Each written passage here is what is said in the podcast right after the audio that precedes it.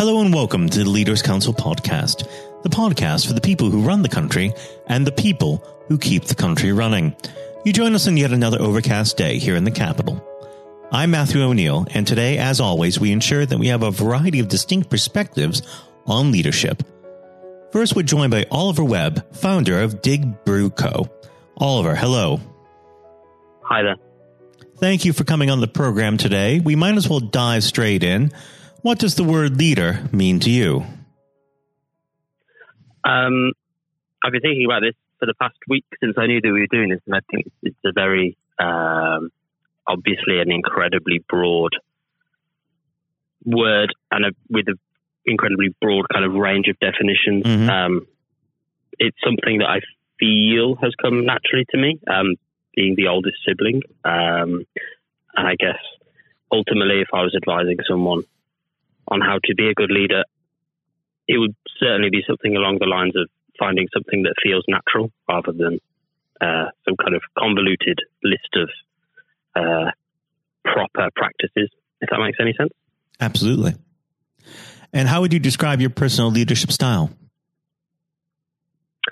Um, well, I'd certainly say if you looked at me over the last sort of three years, which has been the period uh, which I've been running Dig Brew, uh, which is kind of by far the largest organisation that I've ever had the pleasure of, of leading. It's certainly changed a lot through kind of mm. learning from mistakes and things like that. Um, I'm quite an energetic person, and I try and put that energy into the team, if that makes sense, through my own behaviour.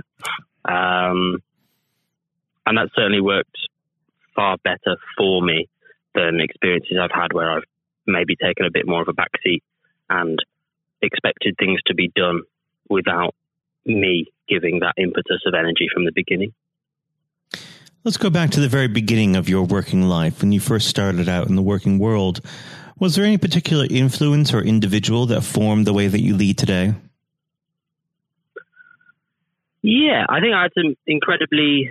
Well, when I first started, I started working when I was fourteen years old, um, and that was teaching children, younger children, I suppose I was a child at the same time, um, to swim. Um, obviously, initially I wasn't kind of given the full responsibility of looking after a class of toddlers, um, but I did kind of grow into that role. Um, so I think maybe that's probably influenced, especially my early kind of years of development as a leader, kind of working with, um, not with peers, but working with, with, with like children that you have a duty of care over. Um, and then kind of going into the more, I suppose, post adulthood professional world. Um, I learned a hell of a lot from the tutors at my university course, um, I would say. And then I learned some very negative things from some people in the professional world that, that I certainly think of regularly, but not in a in a very kind of um, not in a way of admiration, I think would be a, a fair way of saying it. What's the most important piece of advice do you think that people entering the working world today should have? Um,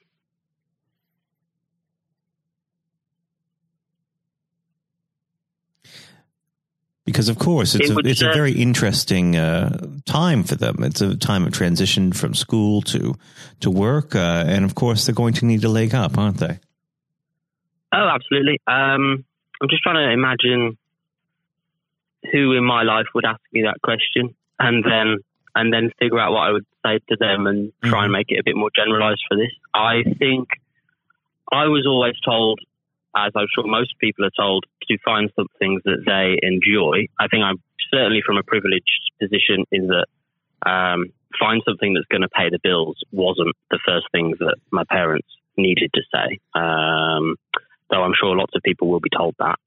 Um, I think if it was coming from me, I would advise people to, I suppose, kind of try and find a way of getting out of the mindset of being uh, an employed person or doing a job and making sure that um, everything that they kind of do goes through a filter of, of how they're doing it and for themselves. And I don't mean that to be sounding too kind of individualistically kind of centered, but more kind of one of the things that I really, really try and I make a very conscious effort of trying to, to kind of instill within the workforce that we have at Dig Brew is, is that, um, that there, there really isn't uh, a system by which if they were to leave, they would create a, a vacancy that would be filled by somebody else. It's kind of, the team is built up of all of us as individuals, and we need to spend as much time as possible negotiating that so that it works for everybody, and that way everyone can bring their strengths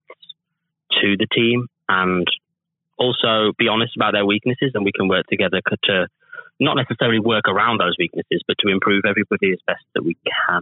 Um, so I think if I was advising someone younger than me, or like, you know, maybe a teenager or like a younger adult going into the workforce, it's like, you know, be honest about that. Like, you're going into this job for you, and, and at the end of the day, you need to improve yourself and help to improve the team that you're going to be within, whether you're at the bottom of that team, in the middle of it, or like leading it. Like, you know, you're all people and you need to work together rather than being stuck in this boss mindset, which I think people adopt because and then they get a job and they go, oh, I've got a boss now. And that's, you know, they're, and they've had older siblings and older friends and family members. But a boss is this new kind of concept, and it needn't be so um, independent from any of those other experiences, I would have said. Now, of course, part of leading a team uh, is leading human beings, which uh, they're not always at their best. Sometimes they are fallible. Sometimes they uh, aren't getting along with each other all that well. How do you resolve conflict within the workplace? Um, I've taken different approaches. Sometimes I've tried to, uh,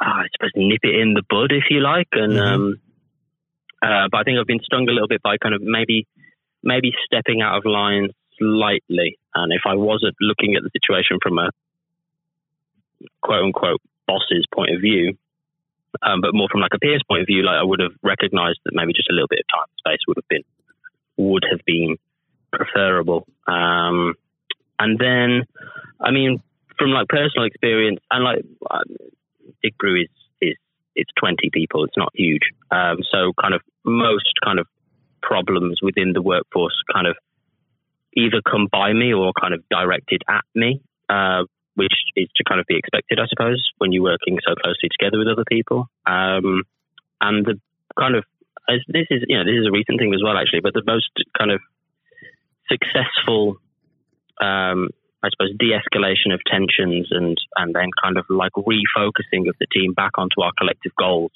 um, has come from me kind of acknowledging that if we were to go into a staff meeting without kind of a script in place, then there was to be kind of fractious um, personalities in there um, that are kind of like a brawl of words was quite likely to happen.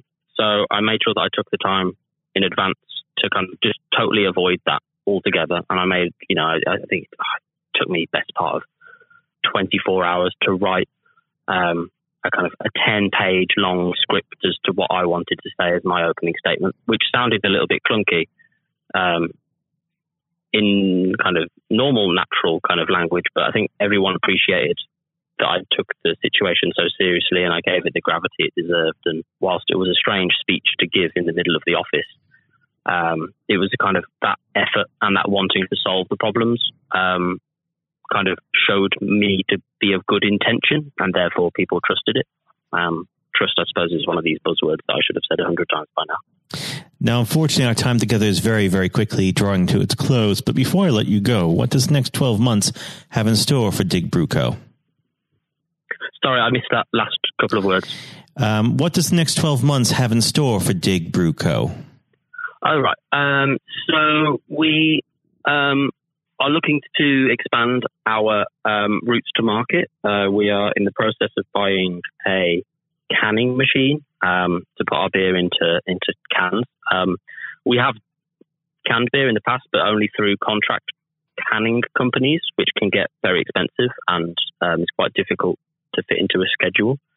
Um, so once that's there, we hope hopefully we'll be able to start selling our beers um, directly to customers all around the country. Um, the idea being that we brew in very small batches on a very regular basis. Like, we have very high turnaround because we're such a small brewery. Um, and we prefer it, if at all possible, however unlikely, that the beer is drank within, you know, one week or two weeks after it's made. Mm. Um, the styles that we make kind of really do favour that freshness. Um, so that's exciting. And then we're also going to be opening our first um, bar that is um, to stock our beers um, outside of the brewery and its taproom. Um, in Birmingham, it's going to be a bit of a prototype. We hope that it's a bit of a new concept that um, my brother, who who is my right-hand man at the brewery, um, and I have been like kind of playing with since we went on a family holiday to Spain.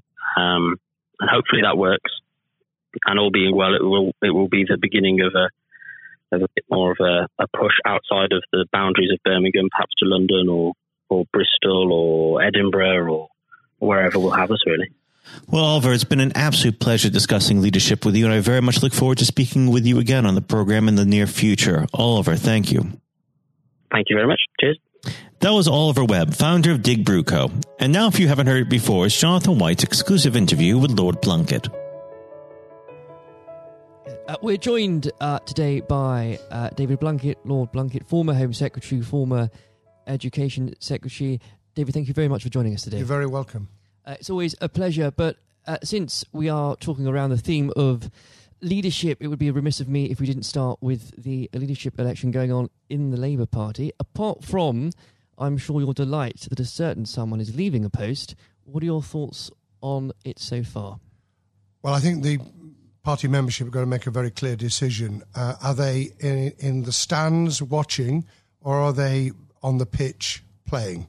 And if they want to play, then the two candidates that are in for the future are Lisa Nandy and Keir Starmer.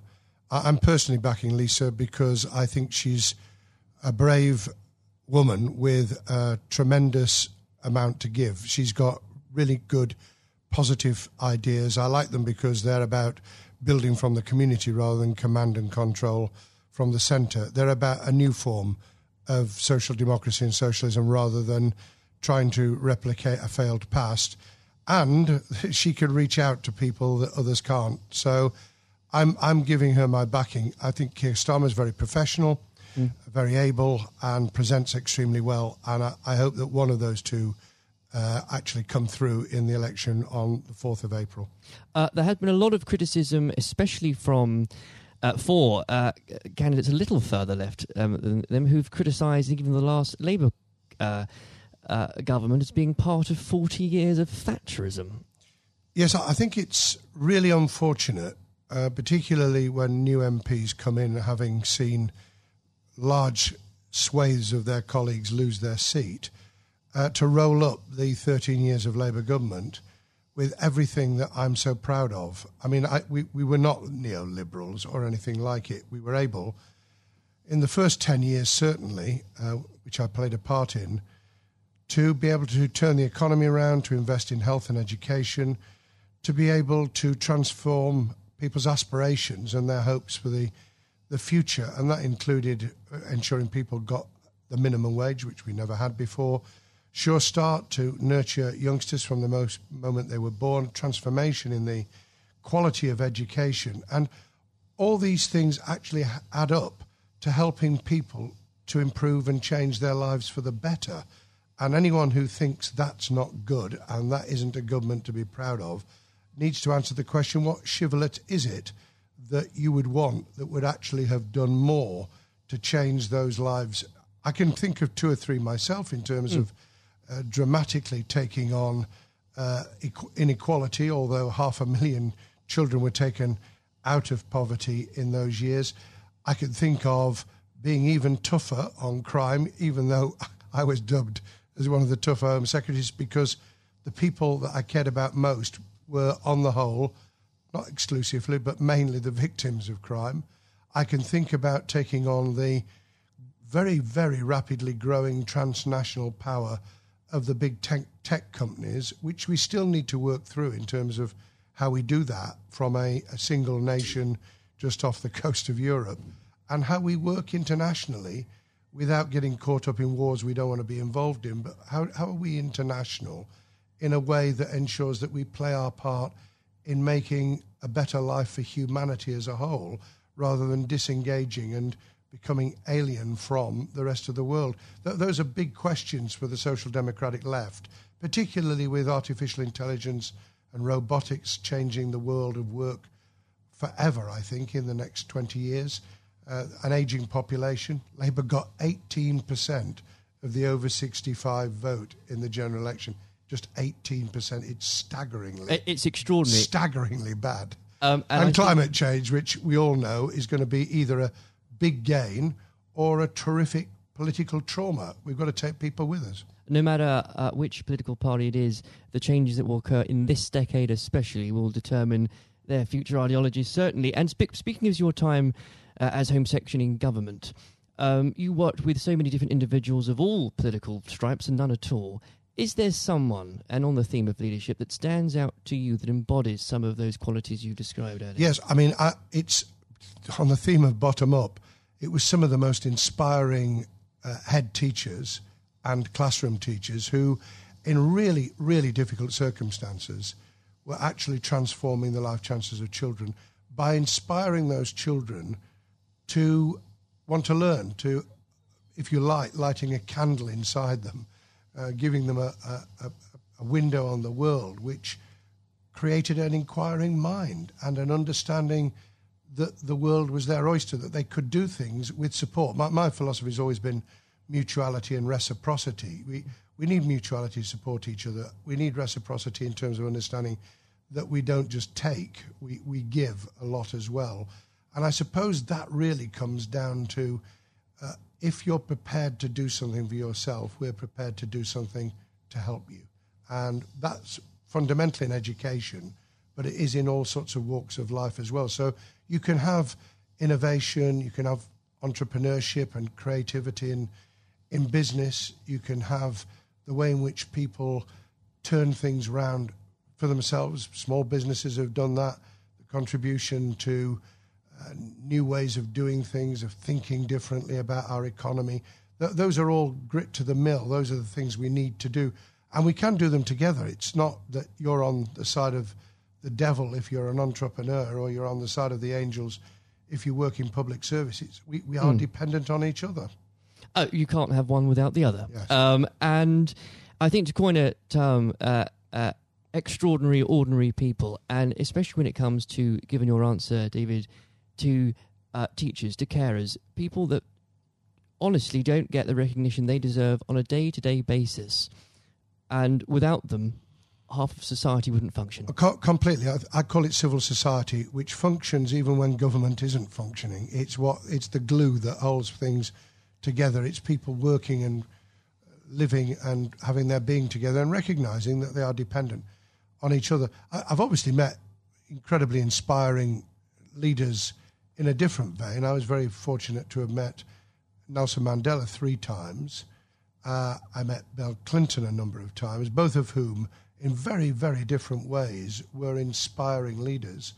I've met people in leadership positions who couldn't take a decision to save their lives. Uh, Tony Blair famously said in the, his conference speech the year before he stood down as Prime Minister, and I, I knew exactly what he meant. He said, the worst ministers are those who won't take decisions, and anyone in a leadership role needs to, A, know why they're there, what they intend to do with the uh, authority mm. that goes with being a leader and a manager, and then how to draw people in as a team to be able to implement it so that it's a team approach. It's not someone out on a white charger. It's someone who can mobilise, motivate, provide incentives for people to feel that they're part of the solution as well. Uh, and I think whether it's politics, whether it's business, whether it's sport, it's exactly those qualities that you need to succeed in any of them. Yes, it is. And if people recognise that and they have a clear idea themselves, they, they have...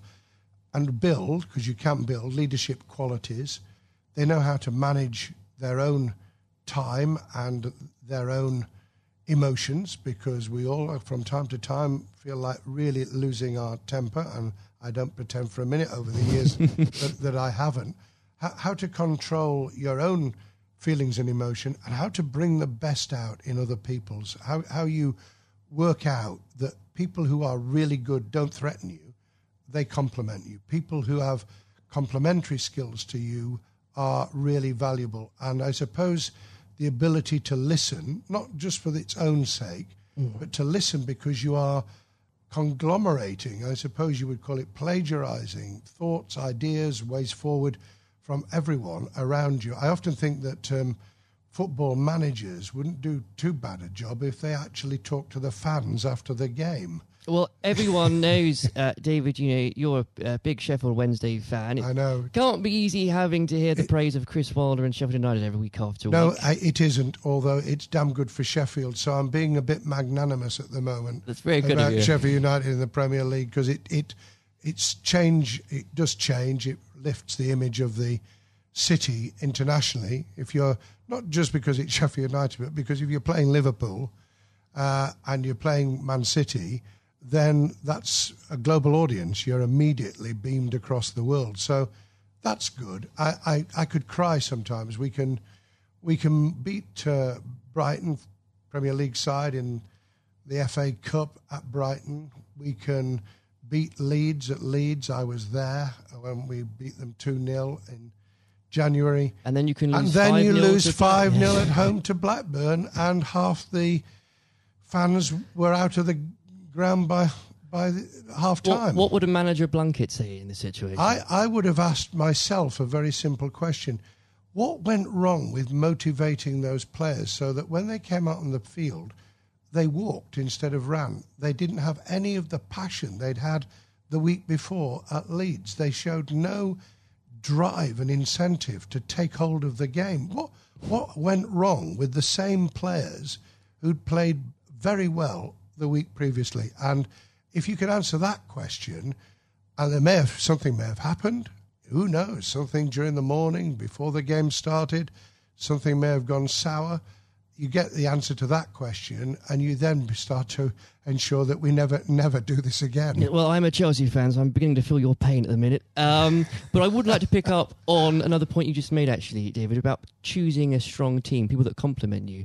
A lot of criticism that Uh, Theresa May got as Prime Minister was that she tended not to pick, perhaps, the more ambitious, the more uh, uh, uh, people, uh, uh, ministers that might well challenge her. One of Boris Johnson's, for all his faults, uh, he has been said in the past, he's a man that picks people that are good at their briefs. Do you agree with that? Well, I'll reserve judgment on that until I see the outcome of the reshuffle, which, as we record this podcast, has not yet happened. Mm. And I imagine I, I would be very surprised if he didn't have quite a brutal reshuffle, not just to get people in who he likes, but people who are going to be really sparky and able and clear at doing the job, because you can have all the best ideas in the world.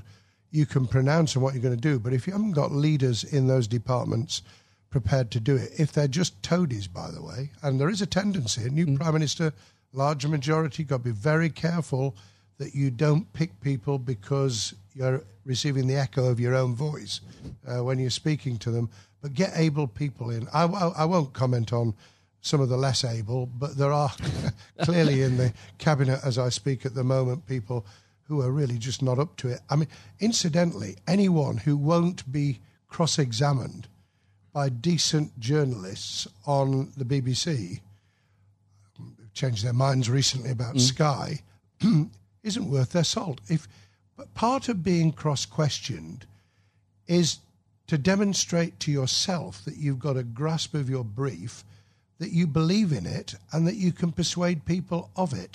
And if you can't do that under real cross-examination, rather than sitting on the sofa for a, a, an easy morning television programme, get out of the business. You know, don't don't do it. Without a doubt. Yeah. Uh, that's, and also, I should add, that is how uh, Leaders of All Stripes earn that respect in the first place. But there is a question, isn't there? And try and answer the questions. That's, that's what I always tried to answer the or questions. Or be very good at avoiding them, either way. Um, oh, well, the, the way of avoiding them is to take it head on and say, I'm, I'm not going to answer that question, explain why. Quite. Uh, the... Um, And I think that one of the great things about uh, the Leaders Council especially, is that um, it takes and talks to people, again, from all different backgrounds, leading something very different, whether it's a charity, whether it's a business, whether it's in politics. There comes points, though, and David, you must have experienced this, whether as leading Sheffield City Council or as Home Secretary, when people are looking at you for leadership, where do you get your strength from? I think there's something inside all of us. There's a tenacity, there's a an ambition, there's a desire to get things done, to make a difference inside you, whether you're in public service, the charities, or you're driving a business that actually says, this is why I get up in the morning. So you've got to have something internal to yourself. The, the second is the satisfaction you get back, because you do, from seeing things change for the better. You, you can take pride without being egotistical. There's nothing wrong with being proud of what you do and to want to do it even better. And that's why you need both sharp minds around you. In my case, it was special advisors as, as well as ministers. I pretty well picked my ministers. Sometimes Tony asked me to take people who I was a little bit iffy about, and we had to meld people into the team. I was able to pick all my own special advisors, and that really did make a difference. Mm. But in, in the end, you've got to like what you're doing. I mean, the the, the people who are un, unhappy in their skin, they, they it's very difficult to perform if you're in the wrong business or in the wrong department of a business, or if you're really hating teaching, or in politics, you, you're just in the wrong department. I was very lucky because education and employment were my first loves in terms of what I wanted to do, and I got the job for four years. I'd then come to the conclusion that there were really big challenges for us. It turned out even bigger than I expected with the attack on the World Trade Center mm. three months after I became Home Secretary. But the big challenges of security, of reducing crime, of dealing with the development of positive citizenship, which also had a read over in terms of immigration, the kind of things that change people's lives either for the better or the worse. And you don't get everything right. That's the other thing you've got to recognise, which is why being part of a broader team, being able to take criticism but not always accept it so, because otherwise you blow with the wind, that that that's the, the measure. And I think if we can share those traits, those experiences, those different elements through the Leadership Council, if we can get people from very, very different leadership managerial roles and delivery roles to actually be able to share that experience, everyone will gain something from it, because that dialogue will inform, it will avoid people reinventing the wheel, it will take people a lot further than the, the niche, for good or ill, the niche that they're in at the moment. Um, David, the very uh, in a couple of minutes we have left, um, I will be mean and put you on the spot and ask you for predictions perhaps in three things. What will happen in the Labour leadership contest? How will the next few months go for the government after Brexit? Uh, well, after we leave the European Union on the thirty-first of January, and where will Sheffield Wednesday finish in the league? Lord above, I'm not. I'm not sure which is the most difficult of those questions. I, I've already in, indicated where my support is for the the Labour leadership. If we take it at the end of January, two thousand twenty. Keir Starmer has clearly got a got off to a very, very um, strong start. I think, however, it will be very much down to who can reach those parts of the Labour Party membership that came in on the back of Jeremy Corbyn's election in two thousand fifteen to that post, who can be persuaded that what they want to see and the change, the big changes they'd like to enact can only be brought about in any form if we win, and we win back the people, the tragic loss of people on our side uh, mm. in December two thousand nineteen. And, and that, that's got to be Lisa Nandy or, or Keir. On, on the, um, the, the next few months, I think that the government will probably do quite well. I, I, I think that there are real dangers ahead in just having eleven months to negotiate trade deals, especially with bellicose pronouncements about we're not going to have alignment, as though alignment in itself is a bad thing when some of it will be very good. So I think there are dangers, but I think there's quite a bit of momentum going with the government at the moment, and that will be reflected in relationships, in doing deals in Europe and facing outwards to the rest of the world. Sheffield Wednesday, God help me. I mean, you know, how is it that two of the things that are most important to me, other than my f- family and loved ones, is football and, and politics? I think Sheffield Wednesday will be hard-pressed now to get into the playoffs. If we do, I think we could pull it off, but I am really reluctant. And I think on that prediction, your reputation will be judged. Lord Blunkett, thank you very much for joining us today. God bless you, Jonathan. This has been the Leaders Council podcast. Thank you for celebrating excellence in leadership with us. I have been your host, Matthew O'Neill. Until next time, goodbye. Thank you for listening to our podcast. The views expressed within the podcast do not reflect the views of the Leaders' Council of Great Britain and Northern Ireland, its parent company or subsidiaries, members of staff, other guests, or any other person therein associated.